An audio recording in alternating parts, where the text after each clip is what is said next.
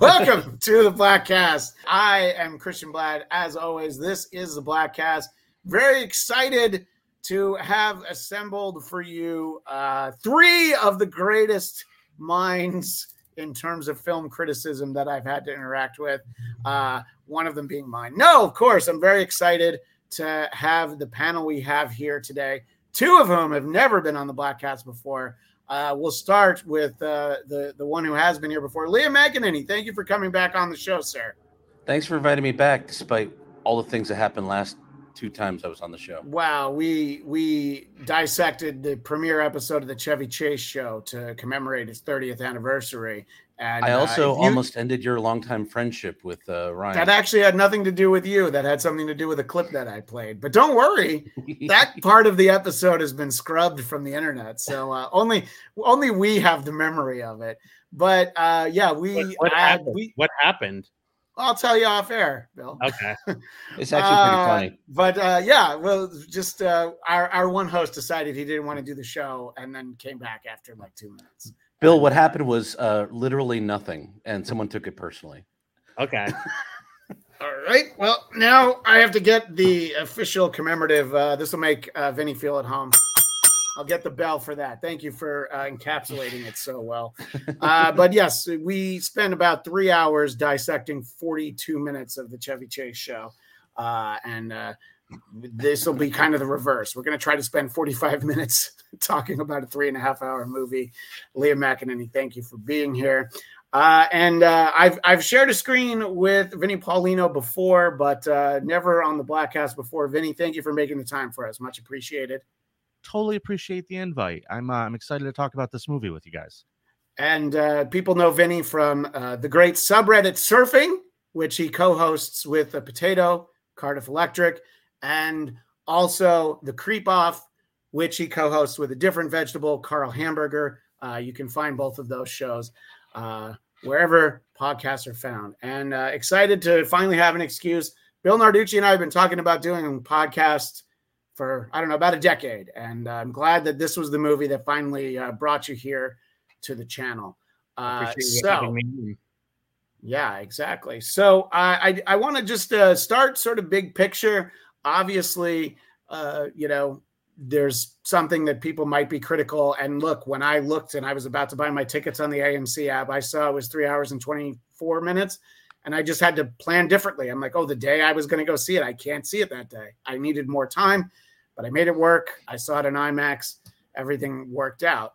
So I wish I had done that, man. I wish I had done that. I did not look at the runtime on this movie before I bought the tickets.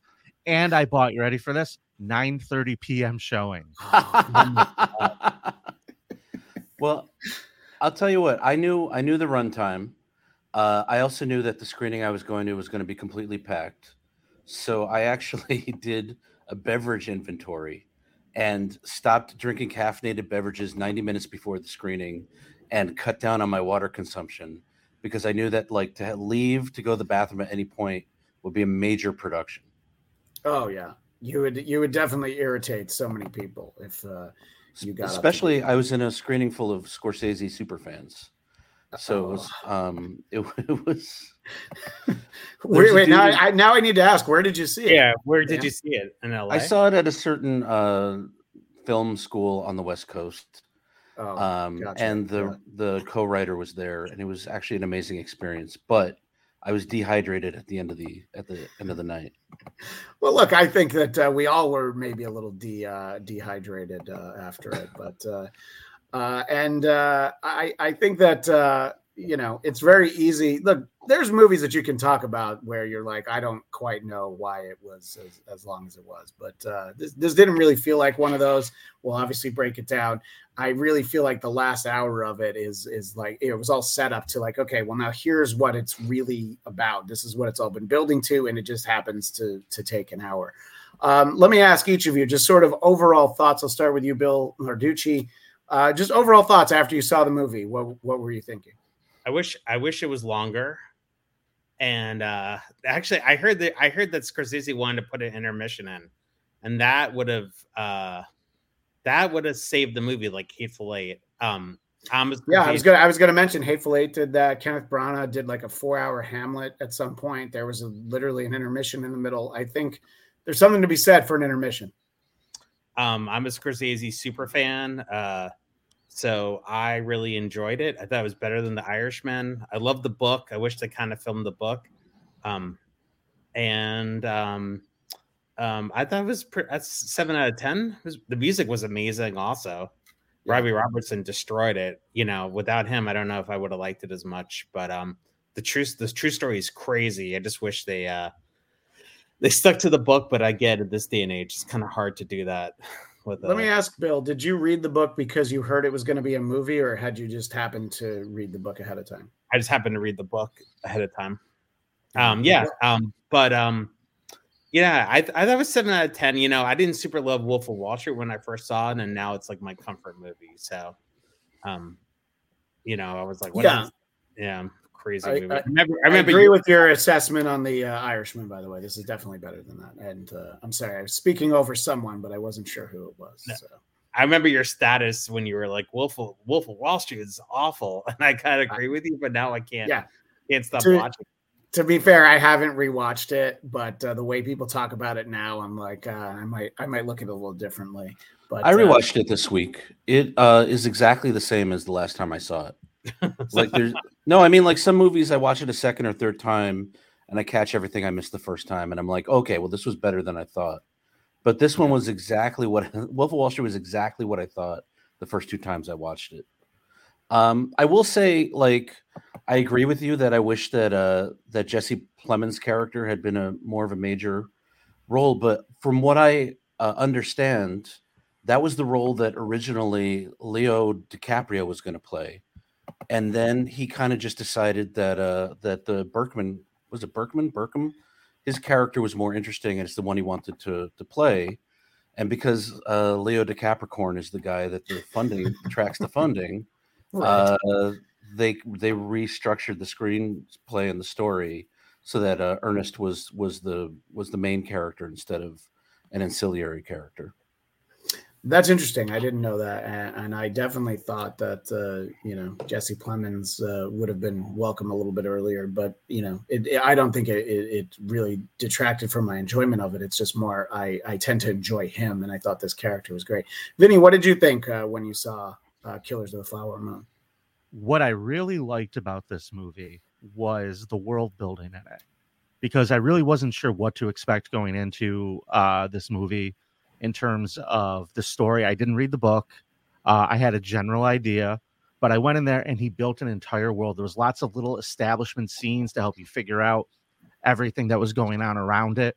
Um, and it was just an amazing tapestry of a movie. Like everything came together, and I watched it for three and a half hours, and I didn't feel bored at all. So, I mean, that's an accomplishment in itself.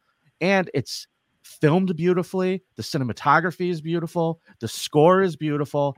I had a hard time finding anything I really didn't like about it. So I thought it was probably his best work in a long time. I agree. Yeah, I, I think I think it's actually hard for me to think about like when was the last time I saw a Scorsese movie and I was like, yeah, yeah, yeah, this this is this is great. But uh, in terms of like just some of the visuals, I mean, like right out of the box, you know, just sort of the, just setting the tone, kind of giving us the the backstory uh, and you know the the scene which our visual audience is going to see. It's on the IMAX version of the poster when they're just dancing around when they strike oil, you know, and just sort of the symbolism of like just literally bathing yourself in oil. But of course, uh, you know, everything that goes with it is really what uh, what the the movie talks about. And I think there are just tremendous performances across the board. I mean, we've we've mentioned Jesse Plemons, we've mentioned, of course, uh, Leo. Uh, look, De Niro at this point, you don't always know what you're going to get with him. You know, I think uh, I think that uh, it's it's very erratic from I don't know Rocky and Bullwinkle onward, maybe you know, and it's not even just because he does comedies, because he's great in some comedies. You know, the the first Meet the Parents is great. You know, uh, we could uh, could spend some time talking about some of those movies, but it just in general, uh, there there's definitely times where you go, oh, I don't know, that didn't really work. But I, I thought he was phenomenal in, in this. Uh, let me uh, go around and ask you first, Vinnie. What did you think of uh, De Niro in this? Did anybody else feel like he played that character in a very delicate way? Like yes. he didn't play it like over the top in any way with like the southern accent or anything like that. He was a very understated guy. And there's one particular scene I obviously don't want to give anything away in the movie, but everybody got bad news, and the way yeah. he reacted to it was just so like natural and like wow, what a what an actor and what a scumbag at the same time. Um, he was able to get that nuance of being like just a phony piece of shit into into that performance while also kind of feeling you know earnest and and you know what he was trying to say to these people. It, it was a crazy thin balancing act for that role because you had to be like the public nice guy but then you also realize he's insidiously evil at the same time. And de niro home run. I thought he was phenomenal. I, I, thought go ahead, i thought de niro and dicaprio gave amazing lifetime like once in a lifetime performances. And the thing about both of those performances is you never ever catch them acting, right? Like you never ever catch De Niro putting on a performance, even though this is the kind of character I've never seen him play before, right? And I was a little bit worried that uh, you know his accent might slip, but he's such a tightly disciplined actor. But also, I mean, these are two actors that Scorsese has been directing for decades, right? Like his his relationship with De Niro goes back to the early set like 1970 i think that's when mean streets came out.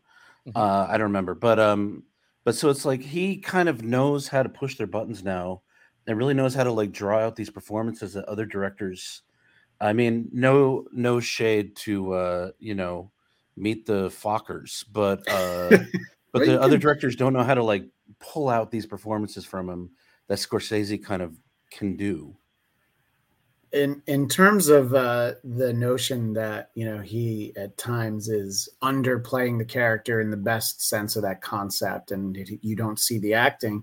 Uh, the the scene when they're at the movie theater and they're watching the newsreel footage of the the Tulsa riots, which probably like many people I knew absolutely nothing about until the uh, HBO show Watchmen uh, opened with it, and then you Google and you're like, wait, that's a real thing. I had no idea, but anyway, watching that and just there's there's a way to play that where like the light bulb goes off in his eyes, but instead he's just watching it with great interest. And uh, I was kind of I was watching that scene with great interest myself because I'm like, oh, I wonder, are they gonna are they gonna fuck this up? you know, where it's like we should try that around here. What do you think? You know, but uh, I should have known better. Scorsese wouldn't have done that. He wouldn't have even filmed it as like an alternate take. Um, but uh, what what do you think, Bill, as as you watch uh, De Niro throughout this film? Oh, this evil incarnate. It was crazy. I was like, I can't believe someone would be this evil. Um, I thought that scene with when he first meets Leo as, after he comes back from the war, it was so long, but it was so awesome. You could see like his type of personality and asking the questions and like, you sure you don't have any uh infection in your stomach? it was like, yeah, you you you wrap that thing up while you were out there. Oh yeah, yeah, of course I did. I, yeah, you like women, I, right? I know it's almost like it's almost like if if this had been staged as a play, I would have been like, yeah, you, you, could have done another 20 minutes of that scene and I, I would have enjoyed it. I mean, boy, that would have done something to a movie runtime. But uh, yeah, this, and this might this might sound unlikely, but thinking about it afterwards, it reminded me a lot of Gregory Peck in To Kill a Mockingbird. Uh, even though they're polar opposite type characters, to me it was the same kind of like gentle performance. Uh, in this case, like De Niro was using his gentility to mask evil instead of like pure goodness incarnate. But otherwise, it was like very much reminded me of Gregory Peck. That's an interesting thought. Yeah, I mean, I think that uh, you know you're you're comparing you know great great actors and great films and all of that, but uh, there there's something to be said uh, for the fact that that thought even uh, you know occurs to you. And obviously, you know, the, there's the tremendous the tremendous cast, and we're talking about it. But uh, obviously, a movie like this works when you have Lily Gladstone uh, as Molly, and you know, I think that uh, I don't know the first 15, 20 minutes of screen time she has. She barely says anything, but uh, she does bring this presence in here. And uh, I think that if I had to guess the the the casting process, I, I, feel like this was probably the part that you spend the most time on because there there isn't I don't know there isn't an actor actor with a capital A that you can think of for it.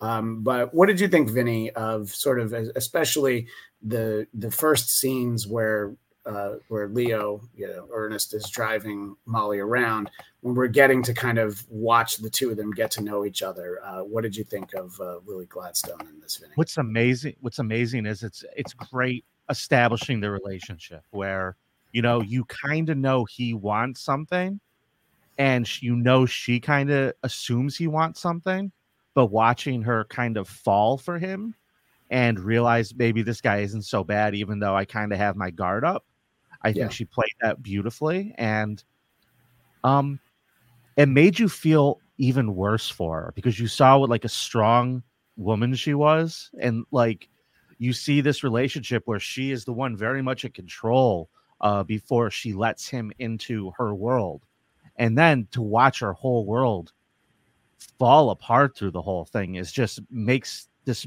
movie way more emotional than it than it would be if she wasn't such a strong woman at the beginning of it. Uh, just a comment in the chat I want to bring in. Uh, Dominicus Saxon says, I can't sit three and a half hours in a theater. I'd have to watch half, then come back to watch the next day to see the rest.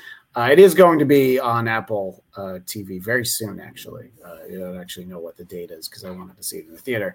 But it's it is an Apple movie, but they of course also do a, a theatrical release so that it can qualify for uh, for awards. Uh, Bill, uh, tell me your thoughts watching sort of this, you know, this low rent Leo. You know, this not as sharp as some of the characters he's played before. I would say the worst teeth I've ever seen Leo have in a movie. But watching he and Molly get to know each other and and you know basically. I don't know. I guess she gets she gets ensnared in his family's web, as it were. Yeah, I mean, he's so underrated. Like even in The Departed, I thought he was better than Mark Wahlberg, who got the Oscar nom, um, or Matt Damon, who sh- who got accolades for that. Uh, he really brings it. I mean, he's. I mean, it's crazy. Like besides his celebrity, he really is one of the best actors out there. But um, I also thought that like one suggestion is if you go see this movie, I would see it like at the Alamo Draft House where there's not tons of trailers and commercials before. Like, because if you see like AMC, I saw it Cinemark and it was like uh, it was like four hours. It was crazy. I Which, I, I, saw it at a AMC, AMC Burbank 16. Big ups to Burbank. Uh, and there were uh, 32 minutes of trailers and pre-show, including, including, of course, Nicole Kidman, making sure that we all know that AMC makes movies better. Uh, I hate that commercial so much. My wife looks at me and laughs every time that comes on the screen because I get so triggered. Heartbreak feels good in a place like this. I want to scream, Christian. You I know see, what? Go ahead. Go ahead, Liam. I went to see Dicks the musical, which has a somewhat different crowd than uh than uh, Killers of the Flower Moon.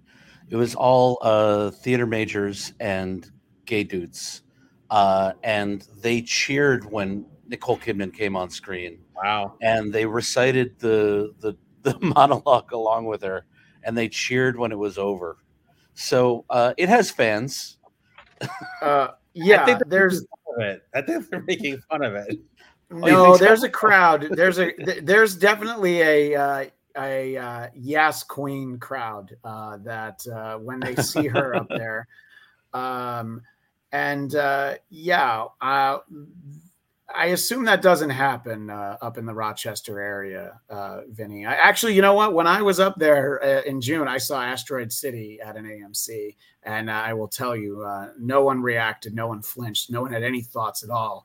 Uh, about the Nicole Kidman pre-show, but I might be the only person who has these strong feelings, apparently. But I hate it very no, much. No, yeah, but I mean, it's it, it, depending on the the movie that that you go to see. That you know, it's funny that you say that, Liam, because I was literally about to bring up the fact that uh, there are times when uh, the the crowd basically, you know, uh, they either recite it or I've been there for multiple uh, standing ovations, and I I'm just like, oh come In on, Burbank? like in Burbank? yeah, in Burbank, Burbank. yeah, It's Which- the Burbank which- 16 though.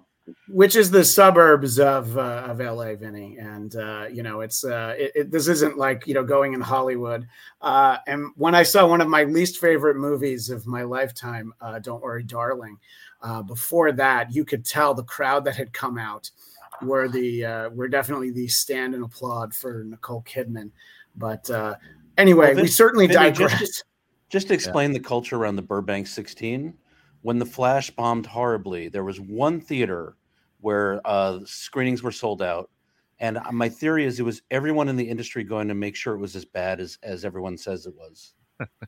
it's a it's a lot of industry turnout, and one of the best things about living in the LA area is that uh, we don't we tend to not have bad theaters with bad projections and bad sound because uh, most likely in a showing somebody uh, works there.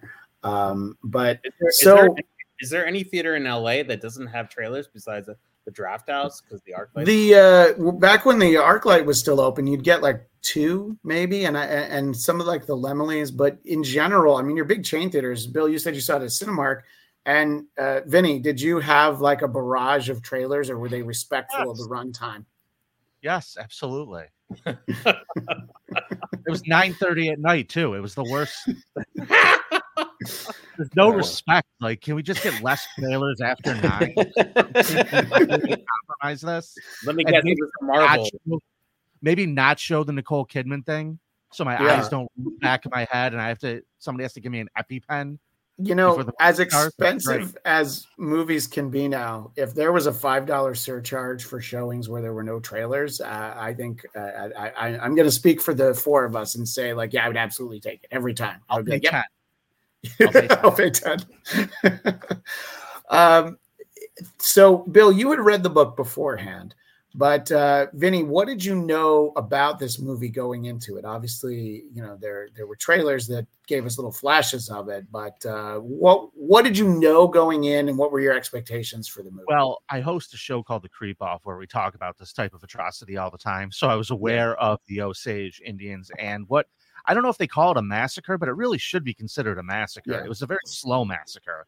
But uh, I knew a little bit about that and I knew that's what it was about. I knew it was De Niro and I knew it was DiCaprio and I knew it was Scorsese and I avoided everything else like the plague before the movie started. I wanted to go in fresh.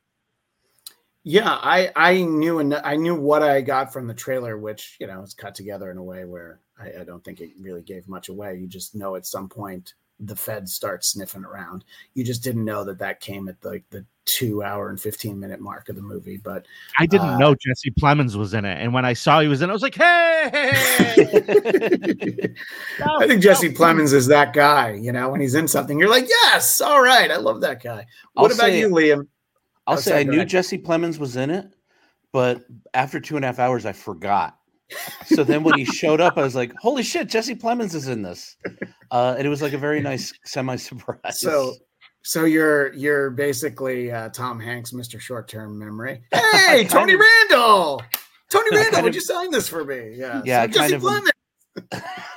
I unfortunately had a very good time in my 20s and early 30s, so uh, Oh. my short-term memory is not the best. Um, oh, well, you know, good for you though. Liam. But I, I will say, I went to New York City Public High School uh, before everyone read Howard Zinn, so I didn't know anything about the Osage murders.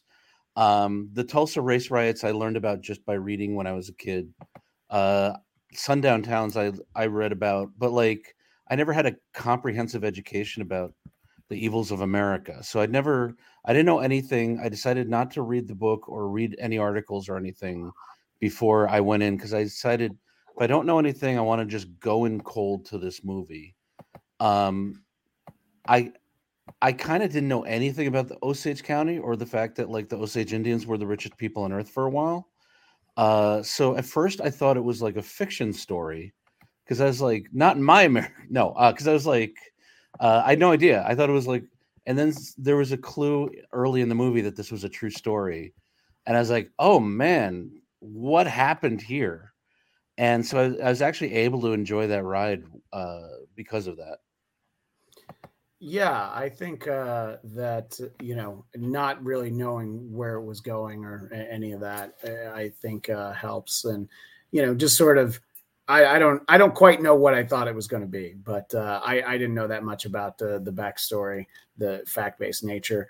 Um, without dwelling too much on the book, Bill, uh, I'm curious: Are there major things that you can say that oh, it would have been great if this was in here?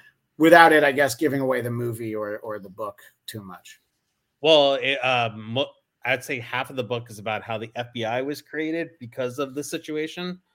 Right. But I would say the movie shows the brutality much more. It's much worse in the movie than in the book. I mean, you just see like when uh when you see the certain tribe members being killed, it's absolutely horrendous. And in the book, you get like a Mississippi burning type of vibe, where it's like a protagonist trying to solve a crime. Um, but um, I think in terms of the actual the actual brutality of the situation, the movie uh, did it better than the book. And you know, sort of watching the way that it unfolds, uh, I, and let me know if any of you disagree. I I do believe that uh, Ernest Leonardo DiCaprio's character, I do believe that he loves Molly, but he's got this sort of uh, allegiance to his uncle and to his family, and he's also pretty dumb you know so it, it's very easy for him to be taken advantage of and just sort of not realizing. I i, I don't think that he's just like oh i i want to try to find me you know one of one of these women that i can marry into their family and get their money. Uh, i i think that yes you know uh king talks about that but at the same time it's like well there there is one that i like. You know what i mean? It wasn't just like all right i'm going to pretend i like somebody. I, I don't know. Do you guys feel that maybe it changes as the movie goes along. But I feel like even at the end, when he's sort of reflecting on everything, that he does still love her. Uh, I think her opinion has uh, changed somewhat. But what do you think, Vinnie? Well, to be honest with you, I watched it at 9:30 at night and I thought about this a lot. I thought about this very aspect of this movie a lot. I've been trying to figure out they purposely kind of left it vague as to Ernest's intentions with Molly. Yeah. Mm-hmm. Does he realize she's being poisoned by the medicine that he thinks she's getting, or does he legitimately think that she's sick? They never really answer that. Do you know what I mean? Because yeah. King is always saying, make sure she gets her medicine, make sure she gets her medicine, and stuff like that. So I don't know how evil Ernest was, if he was just a useful idiot, because he clearly uh, was an evil dude. He did a lot of terrible things. But as far as his intentions towards Molly, I felt that they were, for the most part, pure because they didn't specifically say he was trying to hurt her. You know what I mean? Yeah, I, I feel like supporting that idea is the notion that, I mean, we're, I don't know, weeks or months in for him administering her insulin with you know the the the the extra shot. And then eventually he like smells it and tastes it and passes out. So then he realizes like okay. But up until that point he's just like well they tell me that this is what's going to save her life so i'm going to give it to her. Uh, maybe i'm giving him too much credit or not enough credit for being dumb. What did you think bill? And and is your perceptive perception of this perhaps shaped by the fact that you did read the book and maybe it went more in depth to his his thought process the debate is whether he's dumb or he's in on it. And that's that's what the people everyone has an issue with that. And that's probably the biggest criticism of that's the biggest criticism of the movie. Um i personally think he's dumb and um they don't really super talk about it as much in the book because it's really about the jesse plemons character. I was just shocked that one of the doctors was from valerie's family and I couldn't believe he would do such a mean thing. Can I so, um, can I give the most annoyingly film school response to this question? Oh, please do. I, I think out of yeah, Vinnie's Vinnie's tapped out. No, no, uh, I think I, I, think uh, without so. without getting too personal, Liam, I think you're the one who's qualified to give us the most annoying film school uh, uh, reaction. So please, the floor is yours, as as they um, say.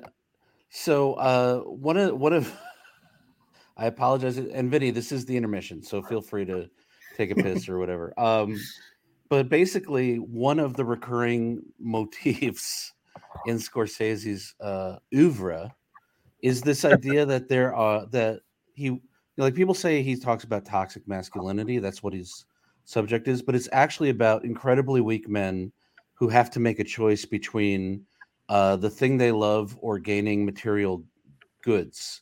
Because like Scorsese's this very Catholic, Italian Catholic filmmaker.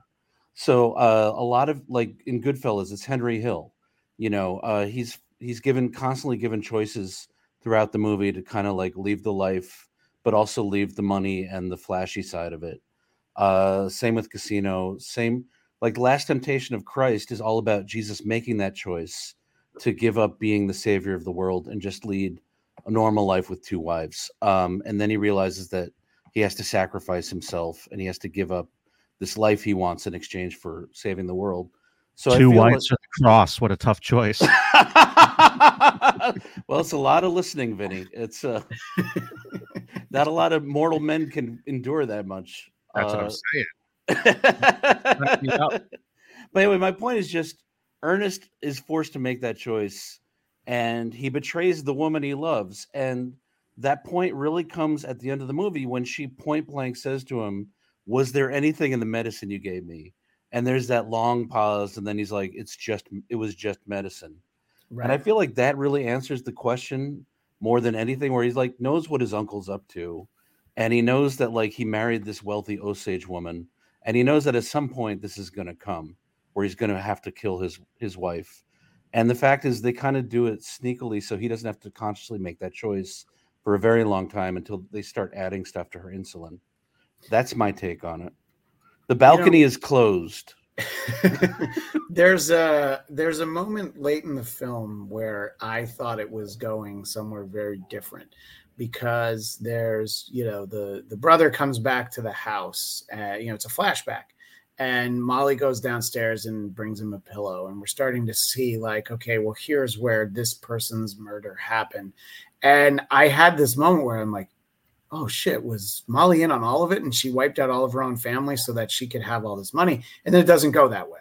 But uh, there's you know so just me uh, I thought it was you know like a you know like a, a, more eloquent Kaiser Söze moment, and I was just like, "Are we are we about to have the FBI tell us?"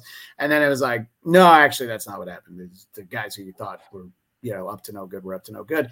So I have to admit, I was a little disappointed because I I thought I was about to have my mind blown, and I was like, "Oh no," but you know what? You don't have to tell stories uh, like that, I guess. Um, in terms of uh, the ending I have seen some reactions to the choice for how the well, here's what happened after everything happened, and the fact that it's recreated uh, as a you know radio play of the era, which uh, I I think is an interesting choice. It's better than giving the black title card scenes. Um, I think you know it's sort of representative of a, of a time and place. Uh, I'll ask each of you if uh, anybody had any thoughts of that. Uh, Vinnie, did uh, did you have any issues with that, or at, was it you know 1 a.m. So you're like, I don't even remember that happening. Well, uh, no, I remember that very clearly, and I remember looking at my watch and it being about 20 after one, going, "Wow, this is a, a relief. They're just gonna tie this all up for me right now. I could carry my wife to the car like a child because she's asleep." Um, it was an interesting choice it was an interesting choice, and I kind of liked it when I saw it, and then I thought about it after, and I was like, well, this clearly was a result of the runtime and having to decide I can't have like another hour and a half of the trial. Uh, I got to show the establishing shots of De Niro dying in a nursing home. I got to go through all this stuff to get there. I thought it was a fine way to do it. I didn't think it sucked. I, you know, it was what it, what it was. It was I'm indifferent towards it. Well, uh, if, if, I know anything about Bill Narducci, that if you didn't like it, uh, you'll have several reasons why. But if you did like it, please tell us so. But what did you think of sort of ending the movie on that that specific choice? I've heard a lot of criticism of the movie. A lot of people don't like it, um, but I've never heard one bad thing about that ending. Everyone seems okay. to love the way he did it. Um, you're you're not on Twitter anymore, are you, Bill? Not really. I mean, yeah, I'm so. assuming Brendan Fraser thing's gonna come up. Uh, I was, I was curious. I mean, what people thought about that aspect of yeah. the movie. oh yeah, loved, I don't know. Everyone loved that. Uh, everyone loved the way he did it. You know. just Brendan Fraser's performance. No, no, no. That's a whole other subject. That could be another Okay. one. That was a little nutty. I, Yeah, I have to admit I was a little I was a little surprised to see him, uh, and uh, you know, take some getting And- used to. Uh, and what- before we talk about before we talk about Brendan Fraser, uh, uh, Liam, your thoughts uh, as uh, as a uh, our our resident uh, film school historian. Well, I will say because uh, I go to a film school on the West Coast, that I'd rather not name because I want to stay in it and graduate. Uh, I got to see it with Eric Roth, who co-wrote it, and he said that the ending was the number one most divisive thing in the preview screenings. Wow. And he said like there's almost a 50-50 split between people who loved it and people who hated it.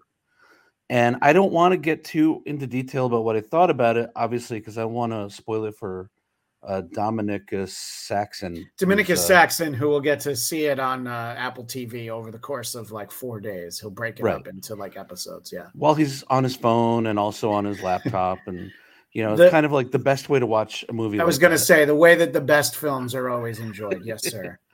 Um, but I will say, I thought it was, it took me aback, and it really like, kind of like at first I was not into it because it completely spoils the mood of everything you've just watched before.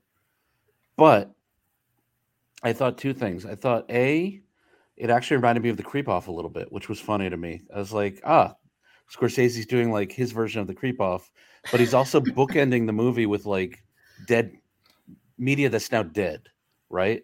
Right. And I will I will say B, I didn't know that was Jack White. Uh he's apparently been through some things. Uh and C uh, I didn't know that was Jack White until you just said it. Yeah. I I have really? to admit, I also didn't know. I thought it was Meg White, but uh, now that you Oh, say it, you're right. It is. What? the, Stop it. the, th- the third thing I'll say, and I realize I'm already spoiling the movie, but I will say I ultimately thought it was a way for hi- Scorsese as a filmmaker to implicate himself in the and all of us and like everyone in the audience in terms of like what happened in the Osage murders, how uh, Native Americans are still being treated, while also commenting on the fact that like even though the story might have an ending, kind of like the situation that's depicted in the movie has never ended. yeah, I, uh, I I can't imagine that uh, things are, uh, are, are are certainly you know great there. Uh, even uh, I don't know exactly you know, but it's about a hundred years ago. No, no, they had their money taken away from them, so now they have nothing to worry about. nothing, No one's going to murder yeah. them. Okay, well, no, well, yeah, nobody's going to murder you if you don't have any money. So there you go. No Yeah. pro, no money, less murders. Yeah. Uh, by the way, it seems like a, a great time, uh, Vinnie, because uh, Liam basically set you up. Seems like a great time for you to uh, let people know exactly what the creep off is, uh, because I think it's uh, it, it ties into sort of the the radio play uh, aspect of this film. Well, you know how the world is a terrible, awful place, everybody. Sure. We generally discuss that every week in a uh, jovial kind of way where we uh, argue with each other over who's a bigger creep. So we'll pick a category, for example, uh, this upcoming episode, we're doing restaurant servers. So my co-host Carl from Who Are These Podcasts and I will each nominate uh, who we believe to be the creepiest restaurant server of all time, and then we will act like uh, reverse lawyers and explain why our person is worse, and uh, then our listeners get to vote. So we have a lot of fun with it, but uh, we also discuss a lot of atrocity. and uh, it's a it's a true crime podcast, but uh, I believe the first and possibly the only that uh, is solely geared towards men. Uh, because numbers bear that out. the numbers bear that out exactly and uh, i'm i'm sure that if we're going to talk about the creep off you should you would want everybody to go to creepoff.com and vote vinnie even if they haven't watched the most recent episode or listened to it they should just know to vote for you I would appreciate it from the bottom of my heart. Thank you, Uh, Chris. Vinnie, have we resolved the whole Carl is going to Gary, Indiana thing?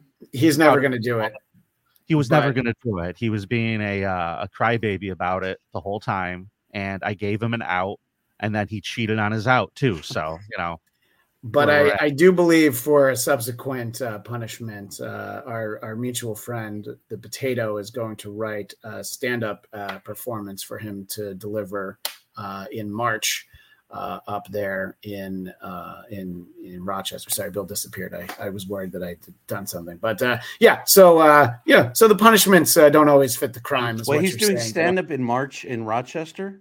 Yeah, before the subreddit surfing live show, correct? Oh, I, I was hoping he was going to open for um, someone else. Well, it's the same weekend. It is the same weekend. It's the night before. So yeah. if you're coming, Liam, yeah, on, on the subreddit surfing show, we'll have some fun. It's it's the it's the start of my spring break, and where better to spend spring break than Rochester in March? You know, to be fair, I w- went to Rochester for the first time in my life, despite growing up in the southern part of New York State uh, back in June, and it was lovely. I don't know what everybody was complaining about, Vinnie, who went for DabbleCon last February. I think they uh, it was lovely when I went. They were complaining about the negative uh, temperature, the blowing snow, oh. and uh, the ice that was everywhere. I, I I didn't experience any of that. In fact, Vinnie took me out to breakfast and bought me corned beef hash, something I can't say either of the two of you have ever done. So obviously, it's one of my favorite. Well, I've never, I've never fucked you, Christian. Uh, so I mean, Yet. how do you thank someone for a hand job? I mean, yeah, guys, exactly. I'm a plate of corned beef hash. That's how it all works. Uh, well, we've really veered away from uh, Killers of the Flower Moon, but uh, let's uh, steer it back in. Are there things for any of you that uh, you feel don't specifically spoil the movie? Was there a scene? Was there a character? Is there anything where you're just like, oh, come on? Uh, you know, where it would have been like almost perfect if not for this one thing. There doesn't have to be one of those, but uh, you know, even some of our favorite movies, there's always something that uh, that nagged at you. You know, and for some people, it's the the radio play ending. But uh, Liam, did the uh, the film school voice in the back of your head have anything that uh, was? I'll say this. Um, Brendan Fraser and John Lithgow in such small roles I just couldn't stop thinking, oh, that's Brendan Fraser, that's John Lithgow, and um, I didn't get it. But the screening I went to, everybody was just howling, laughing at literally everything Brendan Fraser said, and I was kind of like, well, none of this is funny, funny. Yeah. Um, in fact, the only thing that was missing from this movie for me is like Scorsese's a great comedy filmmaker. Like he drops these great comedy bits in his movies, and there was none of that in Killers of the Flower Moon until you get to Brendan Fraser, apparently, and I just didn't get it. I think that there were moments, uh, especially when they get back to the house, which is an issue for me. I'm just like, wait a minute, this guy's supposed to, you know, be a part of this court case, trying to keep it semi vague, and uh, then they're given a chance to talk him out of it. And I'm like, all right, I don't really know how the law works, and maybe not at that time. So I'm just like, this seems highly irregular, but Brendan Fraser is so big in that scene, and I, I am sorry, I'm not. I'm actually not trying to be funny about the way he appears. It's just the performance is at a different level than everybody else in the scene. So maybe that's why people were laughing. I didn't find it laughable, uh, but to your point about John Lithgow, uh, I just kept thinking about Third Rock from the Sun because uh, he was kind of giving that level. That yeah, you know, this wasn't this wasn't Garp you know, this wasn't like, you know, some of his fight. This was just like, oh, okay, so this is how he's delivering this, you know. But yeah. uh, that's sort of very fast. Maybe it was just a lot of dialogue for him. Uh, Bill, was there anything for you that uh, that maybe stood out? It doesn't have to be actor. It could have been a, a poorly lit scene or something. But uh, is there anything no that nagged at you? It's one of the best shot movies of all time. Yeah, agreed. And hard to argue that you know, the fire scene was amazing, and yeah, I guess Rodrigo P- uh, Prieto shot it. I was like, who shot this? This is amazing. Uh, the Brendan Fraser, everyone laughed in the theater. I don't get the animosity towards John Lithgow, who is one of the nicest people in Hollywood. Also, so it's like he's notoriously nice. Um, I don't have anything against Lithgow. It's just kind of like it was such a small role that every time he was on screen, I was like Lithgow. It's true, you know, but as you know, um, the the Fraser performance was nutty. I don't really get what was going on there. To be honest, it was crazy. Yeah, it was really and, and it's not like he's like that in everything. You know, that's certainly not what the whale was. He wasn't like so. that in Bedazzled. You know, no, he's not like. Was he like that in Patrol. Encino Man? I can't remember. I can't think that far back. No, and he was a caveman. You know, yeah, that's true. It would have. He actually gave an incredibly grounded performance in Encino Man. Yeah, it's a, it's a, great point. Was there anything for you, uh, Vinnie? That uh, and and by the way, did your wife legitimately fall asleep during it? I mean, it was a, it was a probably two or three times, probably yeah. two or three times. yeah, um, my, my, my wife fell asleep during the Flash, and I, I I was just envious of her. I was like, oh, I wish I was sleeping right now. I saw a guy throw a noose over a uh, a beam in the theater and hang himself during the Flash, and I was jealous. Um, during uh, this movie, there was one scene that I thought was really interesting that I really wish they had explored more of the angle in, which I guess is the only thing that I wish there was more. And uh, it's the scene in the Mason Temple, if you rec- if you remember that. Oh yeah. Mm-hmm. And they didn't really get into how the Masons had anything to do with this apart from that scene. And it would have been very interesting to see a little bit more of the organized level of who was in on this whole thing.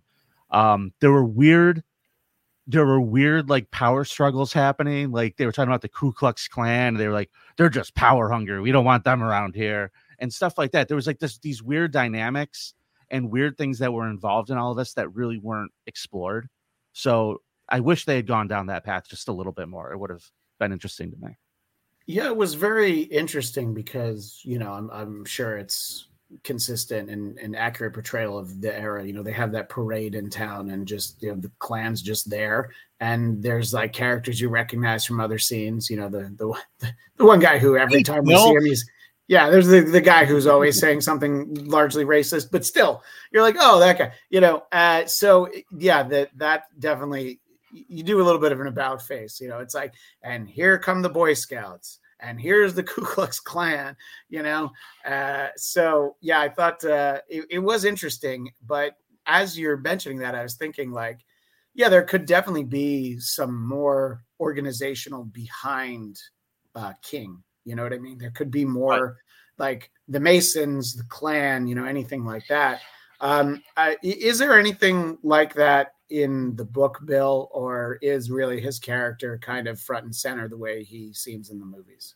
Oh, he's front and center. Yeah, it's a okay. no. It's like it's it's like Mississippi Burning, you know, which you know people people don't like, but I still think holds up. You know, I understand 2023. I mean, I haven't seen it in a long time, but uh, you know, my recollection of it isn't. Uh, I don't know. I, I guess. I guess I should. Uh, I should dive back into it before I comment on a movie I haven't seen in more than. It's a great years. family movie. Yeah, well, that's yeah. The the kids and I uh, we always do uh, Friday family movie nights, so that's probably a good one. I was gonna watch the I was gonna watch The Accused tonight, but uh, maybe Mississippi Burning will be a little bit better. So double feature, double feature. Yeah. Can I tell you? I was hanging out with a friend last night, and he told me he fell asleep for much of Oppenheimer, and then he was like, "I just wish they had focused more on the Japanese bombings." And I was like, "Oh, you mean the last third of the movie?" Um, well, I, um, you know, uh, Vinnie, you'll appreciate that uh, this show, our Oppenheimer episode, uh, we talked about the movie for about an hour, and then I thought it would be fun to bring Tukey on for the last half hour. Mm-hmm. And mm-hmm. uh, one of my co-hosts uh, just didn't get Tukey at all, and uh, it was more fun for Tukey that uh, I think my friend was uh, just not having it. But my thought on Oppenheimer was that uh, I, the runtime wasn't the issue; it was more that the amount of time. Like you didn't, you needed to tell me that like half the movie was going to be spent on figuring out whether or not he gets to keep his security clearance and uh, not the single most uh, significant moment in human history, the uh, actual detonation of the atom bomb.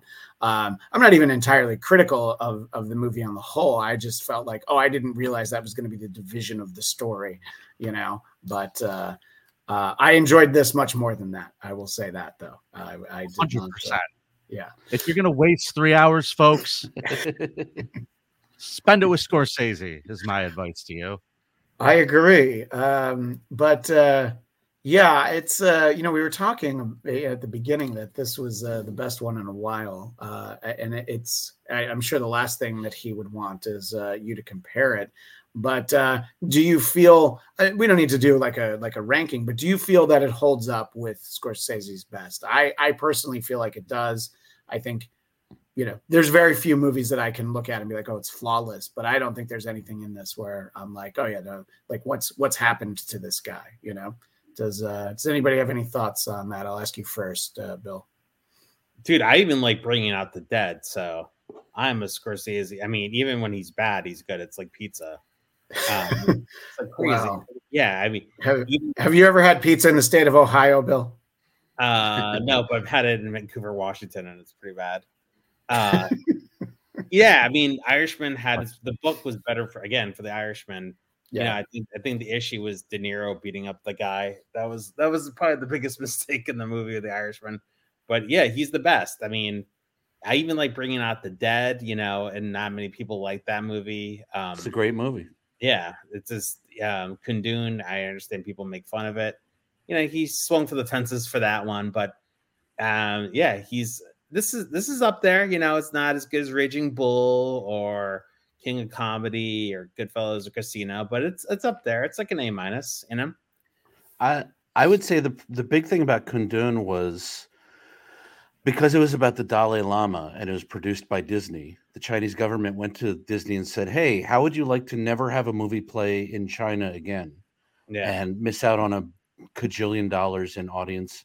So it opened in two theaters nationwide, uh, and it, it just became a big flop because of that. Uh, it's a beautiful movie, in my opinion.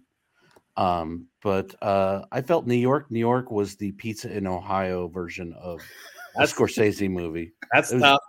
That's a It's a dreadful, bad movie. Um, I I would say it's up there. It structurally reminded me of Goodfellas, um, up up into and including Ernest flipping and turning state's witness at the end. Um, like it, it's a part and parcel of his like Goodfellas Casino, kind of like uh, epic bio filmmaking. You know, true story filmmaking.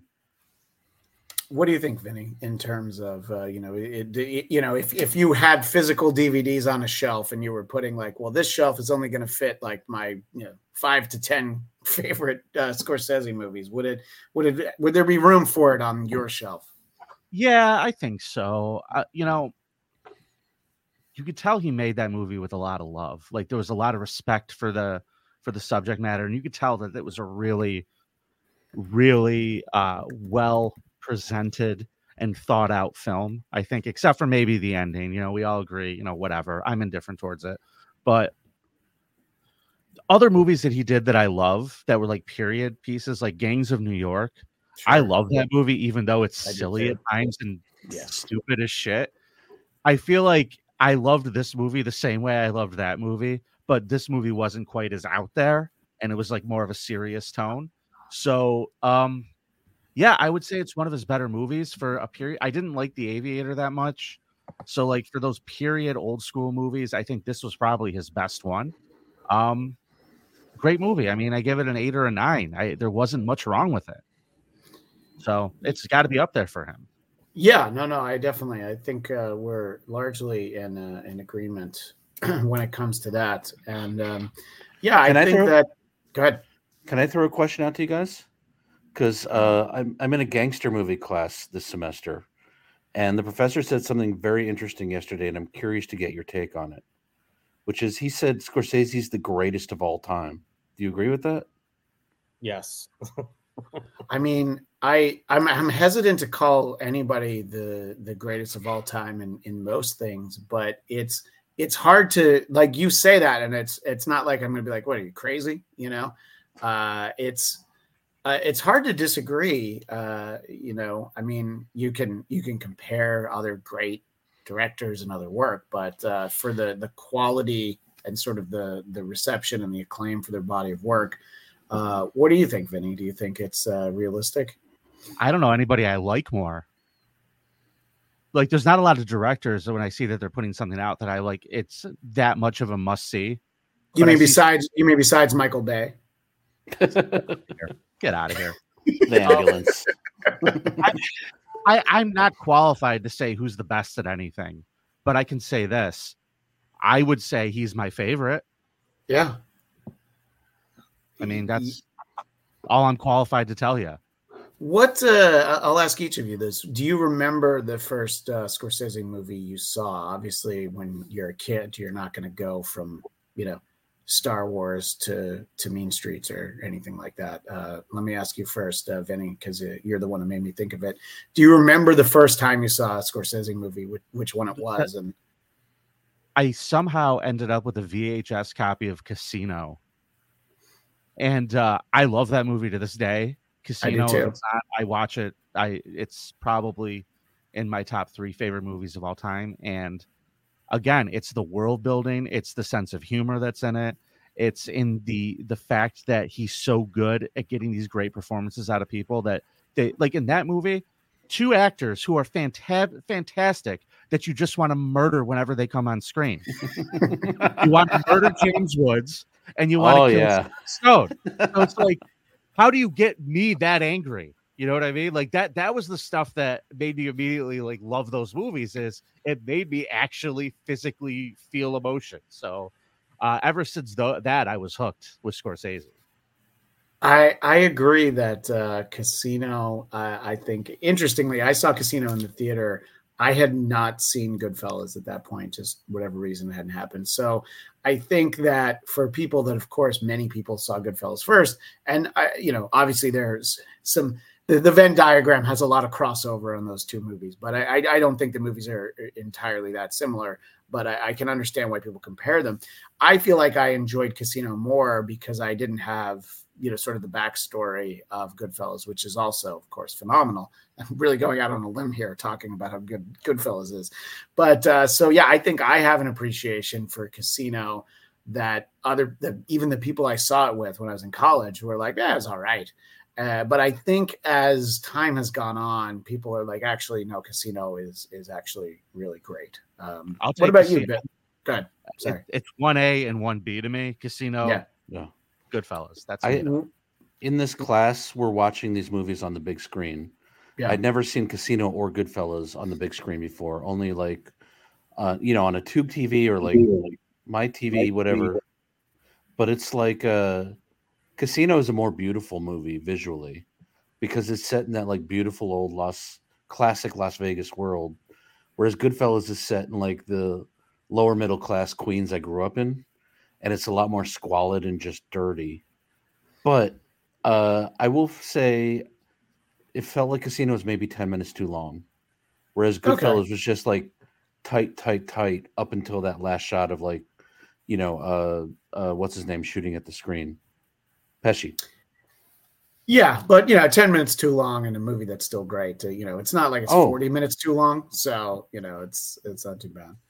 Uh, Uh. Bill, did uh, your parents take you to the Lafayette Theater in Suffern to to see Raging Bull as a kid, or uh, what was the first uh, Scorsese you saw? Well, uh, I saw Goodfellas at the Hawthorne Theater with my dad in Hawthorne, New Jersey. It changed my life. Um, I mean, everything was just night and day after I saw that. I was a freshman in high school. Um, I read in uh, Barry Sonnenfeld's uh, biography. He uh, he did like the last week of shooting on Goodfellas, and he noticed that uh, Scorsese and De Niro were like snickering behind him. and, it- and he went up to Scorsese and he was like, "Are you guys like laughing at me?" And he and Scorsese goes, "Yeah, of course." He goes, "Goes why?" He's like, "Look at you, like look at the way you are." See you later, Barry. Love that. I never heard that. and so um so you know i think was shot by robert richardson and then goodfellas was shot by Ballhaus so um definitely two different type of cinematographers but you know um yeah goodfellas changed my life it's my that and defending your life my uh, defending your life for my two favorite movies of all time which which is a fantastic movie, the Albert Brooks movie, Defending Your Life. And uh, Bill, uh, you talk about that movie so often. It reminds me of how much I liked it. I just randomly, you know, I don't know, went to see a movie with my mom, and it happened to be that.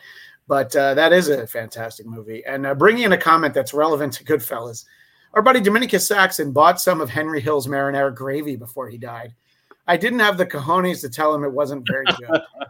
I mean, if he took a swing at you, he would have fallen over. So you wouldn't have had Dude. to worry about it. Henry Hill was such a bad drunk, and he would call into the Stern Show. I think we talked Oh. about this, Christian. He would Carmel- call into the, Carmo yeah. Macchiata. Remember that? but he would call into the Stern Show, falling down drunk, And then the best was the real life Spider's sister called in one morning while Henry was a guest to ask where they'd buried his body because he always said it was beneath the club. So they dug up the basement of that club and it wasn't there. And Henry was so drunk and so gone at that point from prescription drug abuse that uh, he couldn't literally couldn't remember where they buried Spider. Did he get any plugs in for his sauce at least? At Yeah, by the way, who's backing Henry Hill to make pasta sauce? I mean, come on. Somebody published that uh, that OJ Simpson if I did it. I'm going to say the what I mean? last So- 20 minutes of Goodfellas is a plug for how good Henry is at making gravy. Please, he probably made Yeah. it in a bathtub. I mean, he was a he was definitely a phenomenal uh, Stern Show guest. Yeah, look, I think that uh, I can look. There's a lot of reactions from people, including even someone who lives in this house, that the the idea of the runtime was just very unappealing. But I do think that it's like I, I don't know. Sometimes it, you know, yes, there are times where movies are just way too long, and you don't know why. Uh, I don't I don't want to delve into genres, but the fact that the last Batman movie was literally three hours and one minute, and it's just like you know, Christopher Nolan is a much better filmmaker than Matt Reeves. I'm sorry to say, his movies weren't three hours; they were long too. I'm just saying, sometimes it's okay to have your movie be long if you feel like that's the story you need to tell, and especially when it's based on a book. And to Bill's point, they probably cut a lot out of it, but. I don't know. I- I, feel like there isn't anybody who I think was like considered like if you're considering seeing this because you love Scorsese, because you love great films, and you're not put up the running time, there isn't anybody that I would say, oh yeah, you should stay home. Somebody like Dominicus Saxon who says, I'm really worried about that. It's like, you know what, it's going to be on Apple. If you want to split it up, you know, that's not what the filmmaker wanted, but perhaps you're going to be more likely to enjoy it. No, he Right. wanted that. He wanted an intermission. I heard. Oh yeah, yeah, that's right. That that did uh, come up earlier. So Can- uh, yeah, I mean, I would tell everybody who you know who would be so inclined, they should definitely check out this movie. Let us know If you're you think. if you're not into Lee? it, I'm sorry. I'm so sorry. I'm talking over you. Apologize. no, it's okay. But I'm gonna say if you want to watch a movie in the theater that is half the runtime of Killers of the Flower Moon, I saw The Holdovers last week, and that was a great movie, like really fun, really funny, uh, equally great performance from Paul Giamatti, and I highly recommend uh, people go out and watch it in the theater. It's very old school. He shot it. He said it didn't shoot it like a period piece. He shot it like the crew was in the year 1970 and uh and it shows how much he he loves that period of movies and how just that's all i want to plug i, I, want to plug I don't know something I'm not anything. I don't know anything about that movie, but uh, I've seen the do trailer. like- it's on my it's on my list of movies to go I, see. I, I, I like Paul Giamatti. I feel like that, that endorsement, uh, I'll put that uh, up next on the list, but nobody tells Scorsese that the next episode of this show will be recapping the latest Marvel movie, The Marvels, uh, with uh, some of our panels and uh, uh, some of our regular panelists here and uh, from uh, the Geekscape Network, where we will also be talking about the Loki series. There's room in my heart for all of it. I don't, I don't, I don't convince the Marvel people they need to go see Scorsese movies. I don't try to convince the Scorsese people. Uh, maybe every once in a while, I might say like, you know, this one's not terrible, but uh, you know, uh, but uh, it's it's all right. Not everybody has to like everything. That's that's the world that we live in.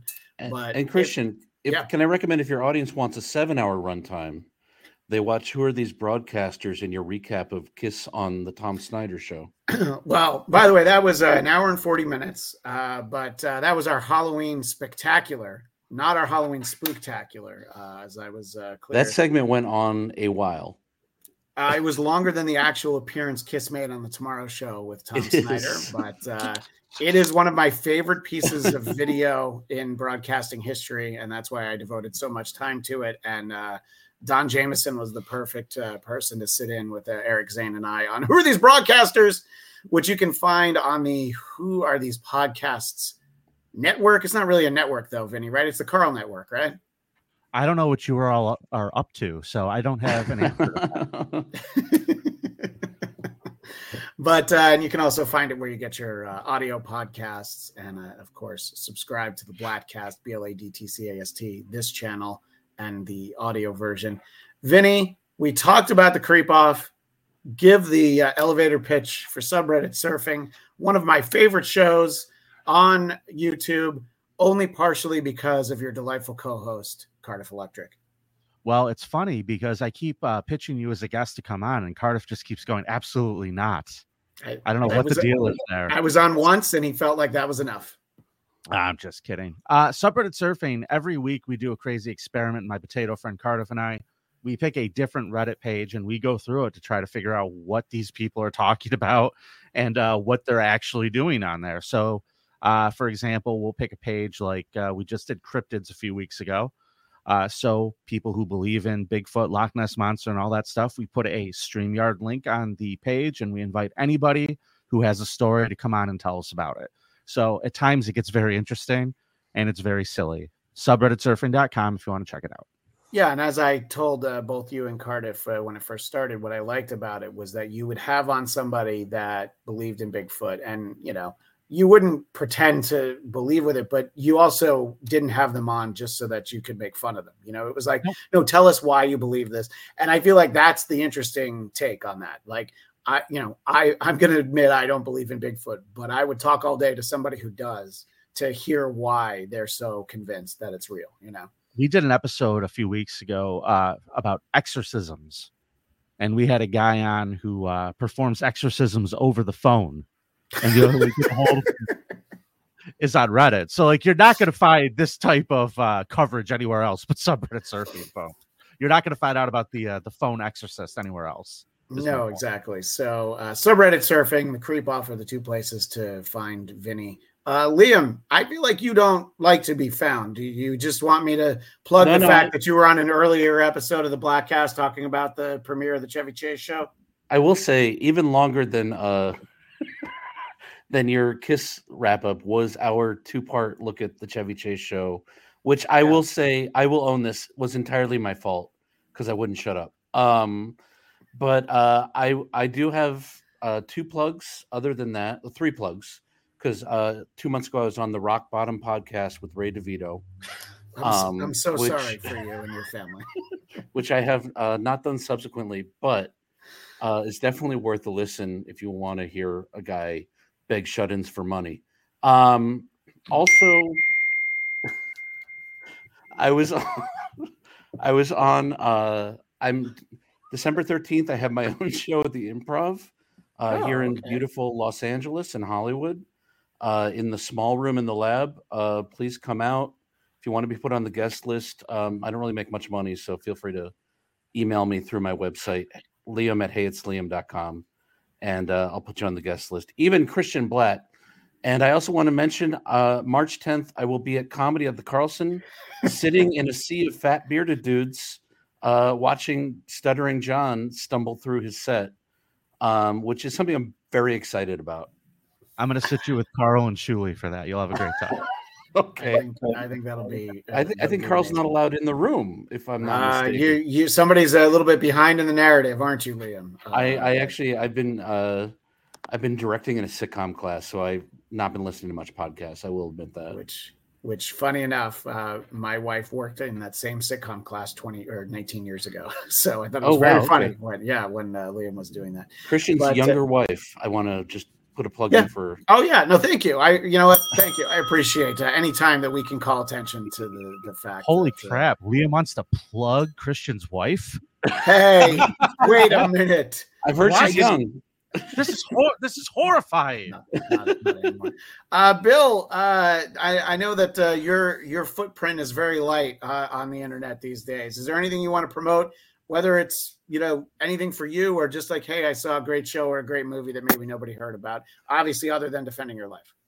Liam, did you see the holdovers at the Aero Theater? Is that is that Okay, you- no, I I, I know there's a there's a class at my school yeah. that's taught by Leonard Maltin, and he had Alexander Payne come in to do a Q and A after the movie, and I got to talk to Alexander Payne for a, a little bit after the movie. So Yeah, that's that's my plug for how good my life is right now. I, I, I, yeah, I heard it's the best movie of the year. Actually, It's They- a great movie. I a at the Aero Theater, and it went gangbusters. That's why. Um, No, it it was. Uh, I would say for a movie that's not pitched to twenty year olds, it went really amazingly well at the screening I went to. the the head writer of Variety hated it for crazy moronic reasons, which is controversial as well. But um, Is this like part of the Star Star Joe universe? Is that what's going on? I, I mean, part of the potato. you know who Cardiff is, right? We've talked about Potato. the potato. Yeah, The he's a fucking potato. Look at the Potato. potato. You know all about that. Yeah. Oh my god, I, I feel like I'm famous now. He's a potato. Well, the next time you're on, maybe just me. I might have been speaking with It- Cardiff it- earlier, he, he lost today. his mind a couple days ago, Stuttering John, right? On Uh, on the pot. He I- came back. I and don't lost- think we can have that conversation right now. Uh, Vinnie's in business with an upcoming. Uh, what is it? How do people just go to comedy at the Carlson? There's a live event with Stuttering John. I think Stuttering John live. I hear. I hear Look, uh, what- what- Cardiff promote What- it. what is comedy at the Top, Carl? top to plug it. That's a club up in Rochester uh, where So Vinnie he's works. gonna Vinnie, be I believe you're there right now because it looks I'm like in the building. Yeah, he's in the building. Oh So, wow! Yeah. Good luck. Yeah. Thanks. Well, Liam's going to be there, and I'm feeling like I'm missing out if I don't go to Stuttering John live in March. But uh, we'll we'll see how it all shapes out. You gonna make Anyway, it? uh, I you know I, uh, I I just have to try to convince my wife that it's a good idea. I'm gonna take that as a yes. You'll be there. Right? No, you're- right. Uh, I well more than anything, I want to be there for the night before when uh, Carl does uh, his uh, set that uh, Cardiff uh, is writing for him. Uh, I, I offered Cardiff if he wants anybody to just read it over and uh, help give him pointers, I would be more than happy to. But There's lots of ways we're gonna go with this because I'm gonna help Cardiff write Carl's his act for him. There's lots of things that I know Carl hates about stand-up comedy. I've Yeah. known Carl for quite a long time, and I work in the field, so he always tells me the things that he can't stand. So I'm going to make sure that uh, we make Carl as much of a hack as possible. Airline, well, every awful dumb thing we can. Yeah, I and I hope just want to. I, I just want to put things. I just want Carl to have to say things that uh, anybody who knows him knows he doesn't believe. Like I would hope that Cardiff would have anecdotes like, "So I'm getting my fifth booster shot, and I can't believe," you know, and just goes from there. But anyway, what were you going to say, Liam? I'll give you the the Jerry Springer final thought of the episode. I, well, I hope it's not the final thought of the episode, but I hope you give Carl a nice, juicy impression to do, like something that is very easy, like Gregory Peck in To Kill a Mockingbird. Um, something I don't know if, I easy don't know and if the potato timeless. thinks like that. Oh, don't worry, I can, I can help if you need help. Yeah. Great. I want to see Carl's Jack Nicholson. I want him to turn around and do the whole thing. You got to push that. It would go a little something like this. Is hey, boys and girls. between your knees. Yeah. anyway, on that note, thank you to everybody uh, for joining us, and uh, let us know if you check out the movie what you think. Thanks to Liam McEneany, Bill Narducci, and of course Vinnie Paulino. Uh, that is all the time we have for now. Uh, a, a third of the running time of Killers of the Flower Moon. I think we did great. Uh, but uh, that's all the time we have for now. We will see you next time on the Bladtcast. Thank you for listening to the Bladtcast. I love that you had 25 clips that you got rid of. Can you please call Christian Bladt after this and explain to him quality control? yeah, right. Don't forget to subscribe to our YouTube channel, The Bladtcast. That's B L A D T C A S T. You can also subscribe to the audio version wherever podcasts are found. I'm Farad Muhammad, and if you want me to voice your podcast intro, you can find me at Twitter and Instagram at F A R D M U H A M M A D. We will see you next time on The Bladtcast. We're fighting for our right to live the way we need to, to exist in a festive world for 55 to 57 full days. and the Bladtcast showing up, my buddy Christian. I'd like to announce that Eric Zane and I will no longer be discussing Quincy reruns on Who Are These Broadcasters this Well- week, Tuesday at 2 p.m. Eastern. I'll tell you one place you can do it, Christian. Go to blindmike.net, subscribe to the Patreon. If I find out those motherfuckers are talking about Thunder in Paradise, Carter. Oh, yeah. Carl, By we're the way, fuck them up. I we own this on the creep off, motherfuckers. All right. No one else talking about Thunder in Paradise. That's my thing. Um, Better hope yeah, we don't so- get to that Quincy finale. Real quick to um, uh, the Bladtcast. Christian Bladt, him and Eric Zane host Who Are These Broadcasters on the Who Are These Podcast YouTube channel. And we are having a special time on Tuesday, 2 p.m. rather than our regular 3 p.m. So an hour earlier coming up this Tuesday. Hello, I'm Conrad Bain. What's the matter, Senor Luigi? You look a little nervous. I'm very nervous. No invite. yeah. Who are you, Christian Bland? Christian, you are you're a talker. God, you're like the worst broadcast ever. Well, this has been the Blackcast. You can find me at Christian DMZ. Jeff Duray, not on Twitter. Oh yeah, I'm getting ready to break into a Slim Jim. Yeah. Right on. This is not a good game. But you haven't heard Christian Bladt do it. oh, that's true. I forgot Christian Bladt did that with us. The Blackcast. Thank you, Christian. How is it that Wendy is so much better at this than Stut Joe, Chad, and Kevin Brennan? Whoa! Hacka hackers. As pissed off as Vinnie is at you, Yeah, you yeah, should be at Christian Bladt and Eric Zane. This one came in from uh, my buddy Christian Bladt. The Blackcast. Thank you for the 199, Christian. Uh, Cardiff, grab your guitar to play Whole Lot of Rosie. Mousies? The Blackcast 199. Who's had more hands up their bum, Chad or Tukey? Chad. Thank you, Blackcast. Bladtcast. The Bladtcast is 100% right. Uh, the Bladfest, the Blad Cast. The Blad Cast. One of the best podcasts you can ever see, the Blackcast. Whoop-de-doo, we're watching it. We got no Wi-Fi. We can't hear a thing, but we love it. Go watch the Bladtcast. Good luck with the whole thing. And, you know, here's to another 500. Get you to a 1,000, you know, which is more than 500 last time I checked. Totally forgot. I am doing the Bladtcast tomorrow. Uh, the Bladtcast 499. Goodbye, everybody. Goodbye. We're closed. That was not my fault. Tukey loves you all more than a friend. I love Tukey. Yay! hacka hacka! I was uh, sent down from Washington, D.C. to see about these murders. See what about them? See who's doing it.